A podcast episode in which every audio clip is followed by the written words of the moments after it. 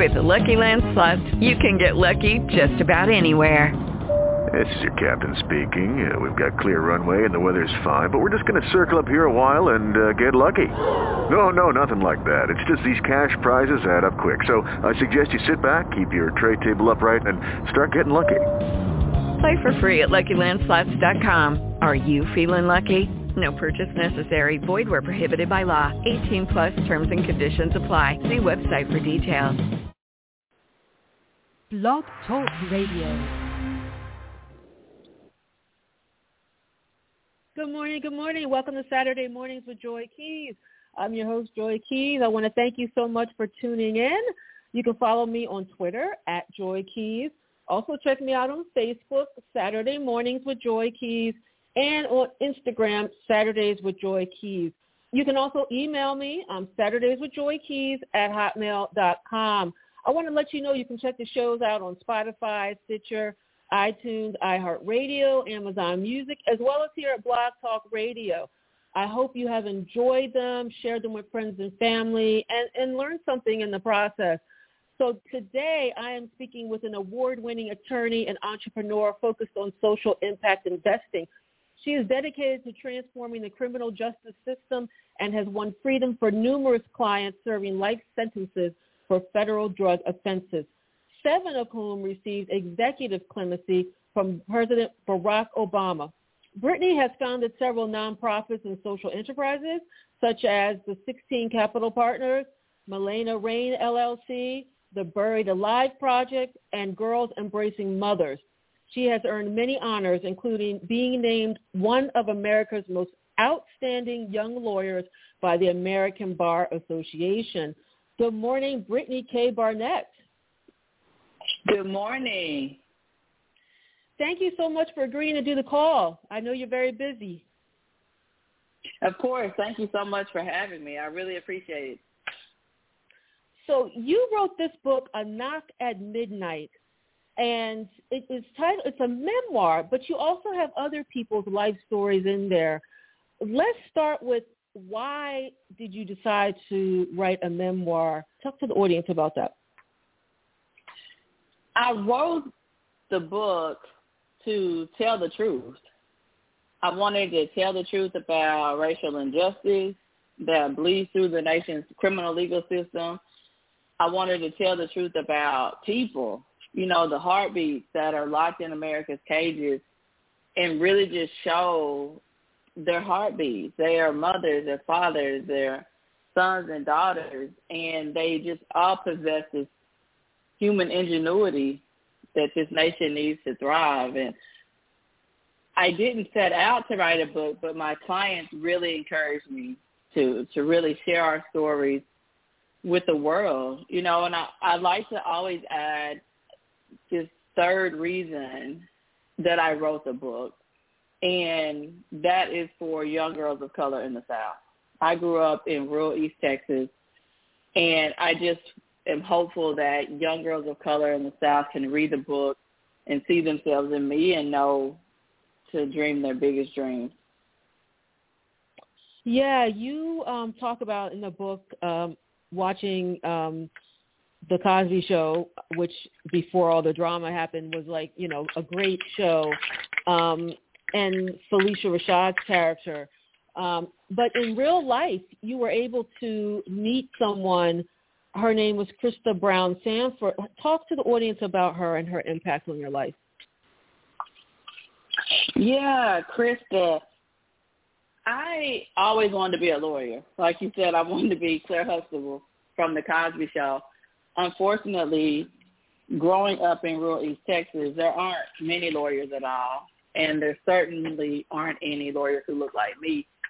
And for whatever reason, that dream of becoming a lawyer kind of just seemed out of my league, you know. And in hindsight, I realized it's because I didn't know any lawyers. And so I went to college and studied accounting. But that dream always was in the fringes of my mind. And I was working for PricewaterhouseCoopers. I graduated college. I was a certified public accountant. And there was a law firm in the same building as our offices called Baker Botts. And I went on their website, and the cool thing about law firms is you can see the photos of the lawyers who work at the firm. And so I went on their mm-hmm. website and just started scrolling, and the first black woman attorney I saw was Krista Brown Sanford. And I didn't know her from a woman on the moon, you know, and I just sent her this random email. I told her that, um, you know, we worked in the same building, that I was wanting to go to law school, and I asked if she would meet me at the Starbucks. There was a Starbucks downstairs. And she agreed. And she met me downstairs. Joy, and I can honestly say she took my hand in that Starbucks nearly 15 years ago, and she has never let it go. That's where I almost cried in the book. I was like, oh my God, because like you said, if you you didn't see any black women lawyers, and this woman just came and just opened herself up, like I could feel, I felt through reading in the book, like how her energy just she just was just open with you and just so willing like an angel you know? And i think that's what young people are looking for angels to to guide them to show them possibilities um you know but before krista you know in reading you talk about your family a lot and the impact that they had now both your parents were dealing with addiction yet both your parents were extremely involved in your lives I like your father talk to us about the impact that your father had um, on your life. Yeah, my dad had a huge impact on my life. Both of my parents were teen parents, and you know, looking back now, I realize we were growing up together. My dad and I, we were really close. We were always very close, and even though he was struggling with addiction at the time, he was always pouring into me and, and he would write me these poems and in these poems they just contain gems that I'll still carry with me and that I will carry with me for a lifetime and it was just him telling me that there was nothing I couldn't accomplish that you know to put and keep God first and go after whatever it was I wanted that my happiness wasn't open for debate you know really giving me that power of understanding that we can manifest our realities with our mind. And yeah. you know, I was a a teen, a, a preteen, a teenager at the time, so my dad was barely thirty. You know, he was so young when I think about it, and he just really poured into me, like long before TED Talks. you know, those inspirational talks mm-hmm. we hear my dad taught me that that power of intention. Yeah, I love I love the you know his talking to you about visualizing and writing down the details. I mean, those are things that you read about in these executive, you know, how to become a best leader and all these books that people go out and buy. And your dad was just right there already pouring it into you when you were young. And then your mom, you know, she had her addiction, yet before then she was also, I feel, showing you a, a very positive example of you know being a, a, a woman um, trying to you know become a nurse. Uh, I think her grit. I think you got her grit from her. What do you think? I totally agree. I totally agree. She is a trooper for sure.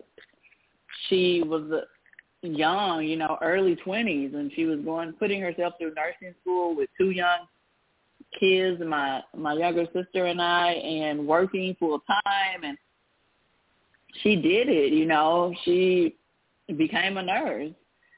Unfortunately, she developed an addiction to drugs that became much stronger than she was for a period of time, and that ultimately led, you know, to her going to prison.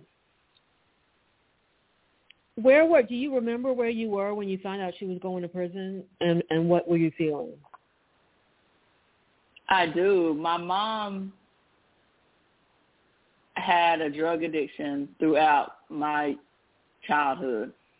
And i graduated high school college. I was working. So i was 22 years old when my mother went to prison. And i was in my apartment. It was the summer. It was like june 2006, shortly after Mother's Day, and we knew she had been arrested. She had caught one case in the year of 2000 and got placed on probation, but she could never pass her drug test. And so they would revoke her probation and then give her more and revoke her probation and give her more, all because of these failed drug tests.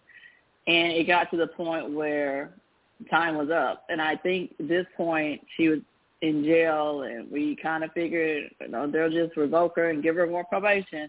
You know, she definitely has a drug problem. And that didn't happen. They revoked her for sure, but this time that revocation came with eight years in prison. And it was mm-hmm. gut gut wrenching, for lack of a better term. It was unbelievable because to me, as a young adult, I knew my mama had an addiction. I knew she needed help, and I knew mm-hmm. prison wasn't going to be the answer.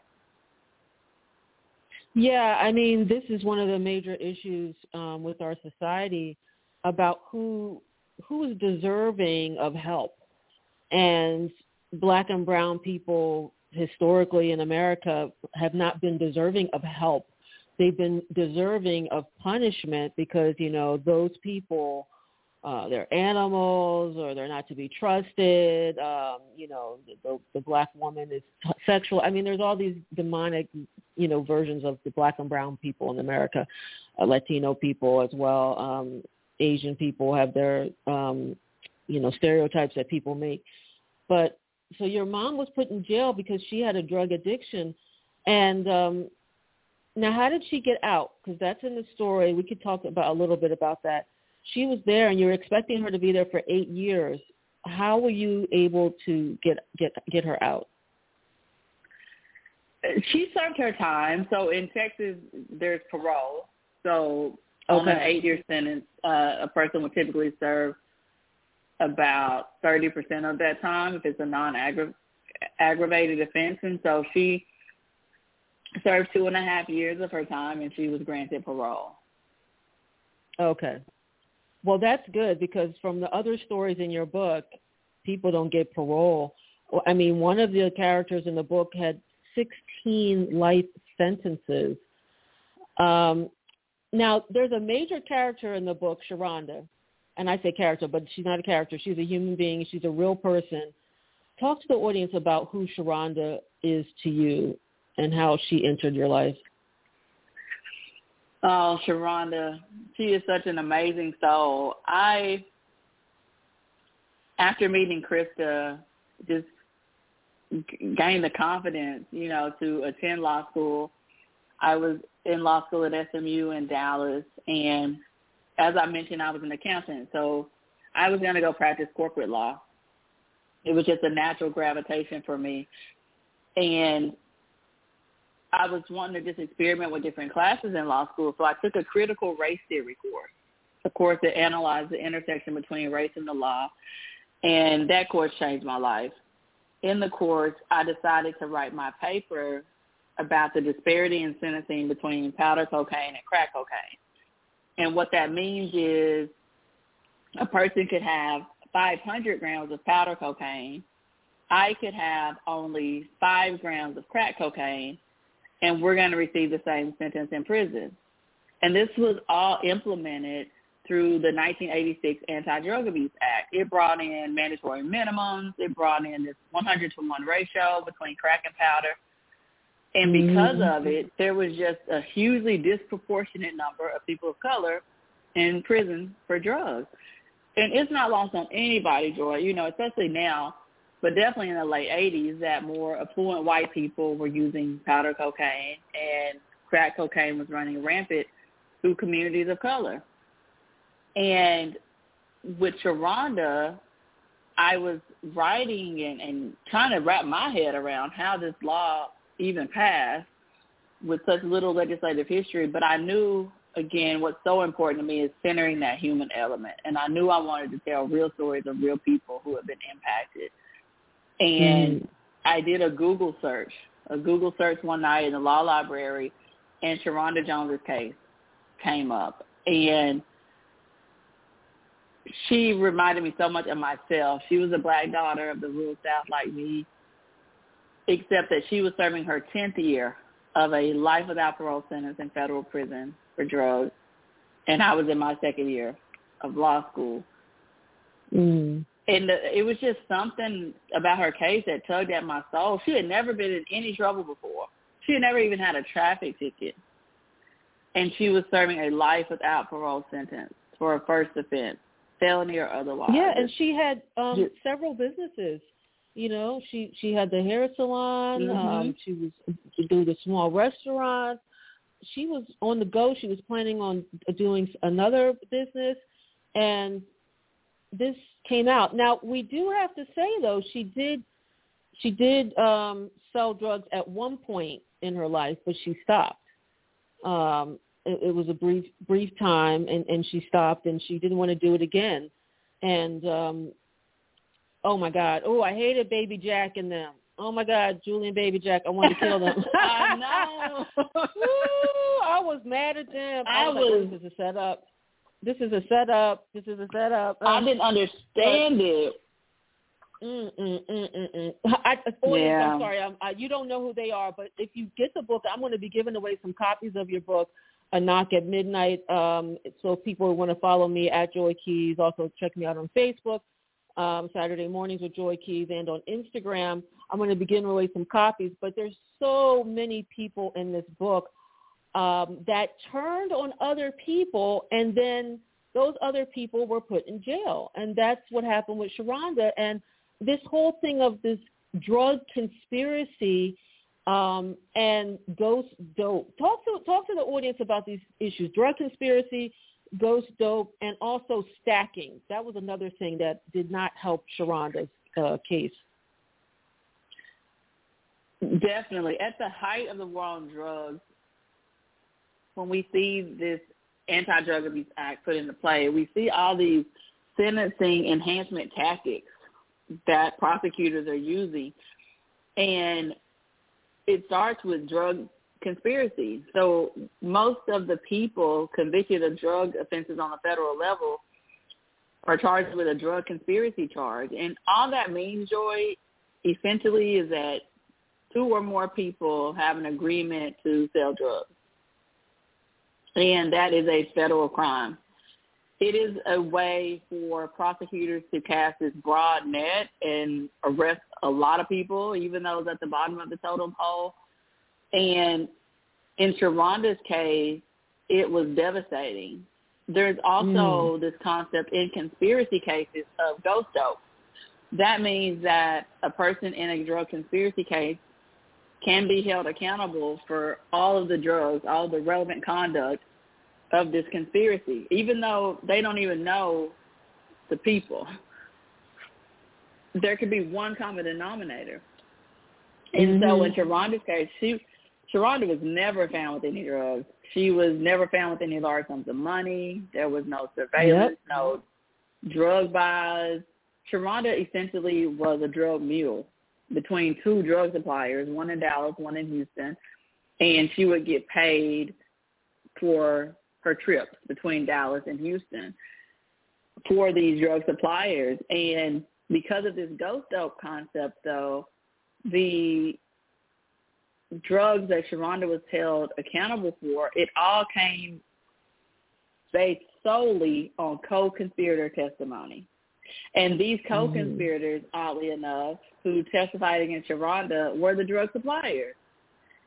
They were they were familiar with the system. Sharanda was not. She opted to utilize her constitutional right to go to trial. They pled guilty and they testified against Sharanda. And so the quantities they were testifying that Sharanda Jones trafficked for them is what she was held accountable for. And it was so infuriating that even the major drug supplier out of Houston who had admitted to trafficking in hundreds of kilograms of powder cocaine, the fact that he testified against Sharanda and by the time I came across Sharanda's case 10 years later, he was already free.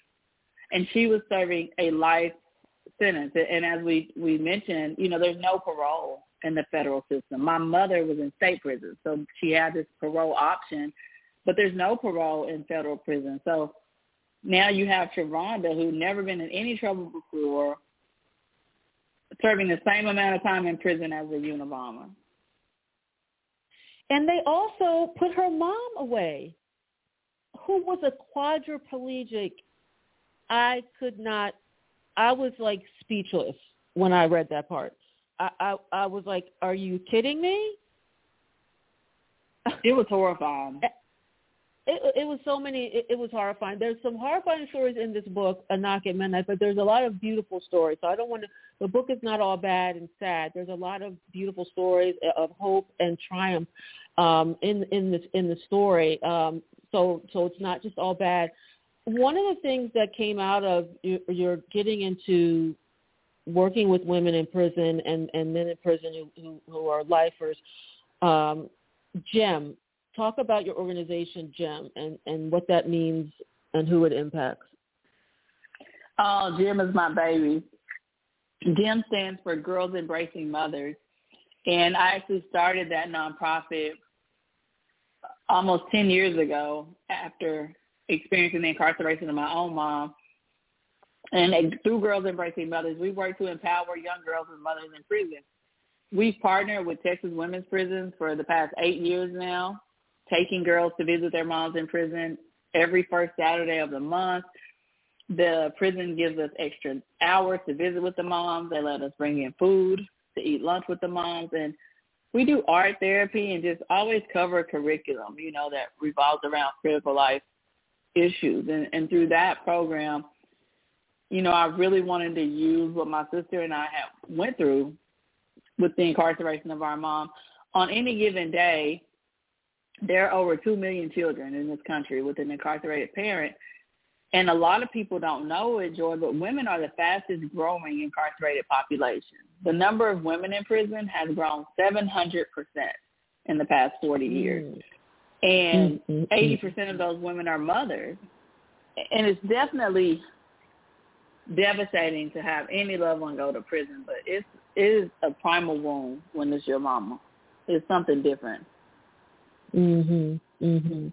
And how did you deal with this trauma because you speak about trauma in the book several times and you talk about your how it affects you, how it affected your sister. What do you see in these girls? What are some some of the top 3 things that may be happening to these these girls because their mom is in prison? You know, there's so many nuances to it. There's this shame and stigma that just comes with incarceration in general that young girls feel when their mothers are incarcerated. There's also a guilt almost of having to to have your young mind process, you know, that you didn't do anything wrong. You know, and and it also comes with just disruption of home life. Many times the mother is the primary caregiver. And so when the mother is incarcerated it disrupts the the family and the home. And children are having to stay with grandparents or or other relatives. And you know it's just imagine you know you're a young girl nine or ten years old just as full of potential as any and then imagine that your mother is incarcerated and that you feel there's no one there who can understand that and so girls embracing mothers provides this just a true safe space for intergenerational healing and the best thing about the program, I feel, is is the shared experiences, being around other girls who are going through the same thing and knowing, you know, that there is light. Talk to the audience about what is clemency and how you were able to get. I believe it's 16 years now since Donnell was one of your first uh, people that were you were able to get out on clemency. What is clemency and and, and how does that work? Clemency to me is where justice meets mercy. It is an exclusive power granted to the President of the United States through the Constitution, and it's the President's sole power. And I began doing clemency work years ago, and it really was the last bite at the apple for many people, including Sharanda, including my client Donald Clark, who had been sentenced to 35 years for his first ever offense uh, for drugs. And it was when President Obama was in office. So really taking that last bite at the apple because there were no avenues of relief left in the court. And it, it was really a chance for me to try to humanize my clients to show that mm-hmm. they are truly deserving, you know, of this mercy and they've served a lot of years in prison and they're much more beneficial to, to us, the community, their families, themselves as free people. The crazy thing, though, you had initially started with Sharanda, but Donnell was first. Um, you now have an organization called Buried Alive. Talk to the audience about what that is and, and what are your goals with that organization. The Buried Alive Project, we work to free people who were unjustly sentenced under these outdated federal drug laws. Today, we've helped free over 50 men and women who were serving just draconian sentences. And I co-founded the project with Sharanda Jones and my other client, mm-hmm. Corey Jacobs, who they were both serving life sentences and they both received clemency from President Obama. And, you know, they knew they were leaving behind a lot of people who were just as deserving of mercy as they were. And so we linked arms and now we work together to fight to, to free those who are still languishing behind bars. And so we provide pro bono legal support um, by a team of lawyers to represent people that unlock people and potential. Now, one of the cool things is Corey taught you how to meditate. Tell the audience a little bit about that. Talk to them about what, what, what, what does that mean for you to meditate uh, and how he got you started. Well, it's definitely a form of, of self care that I practice today. I as I mentioned, was going to practice corporate law. So I did. I, I graduated law school. I went to work for a big law firm. I transitioned over in-house as a corporate lawyer to work on different mergers and acquisitions. And so I, I was working a lot. you know, I was moving billion dollar deals by day and working on cases like Corey's and Sharanda's by night pro bono. And Corey taught me to meditate during this time to really help me ease my mind and center myself. And he was in a maximum security prison serving 16 life sentences, as you mentioned. And he taught me to meditate from there. And we would meditate at the same time every day, just anchoring on his freedom. You know, and I, I remember visiting Corey, the first visit with him, and he was talking about meditation, and he was telling me about how he had read that meditation could enhance that nature could enhance the meditation experience.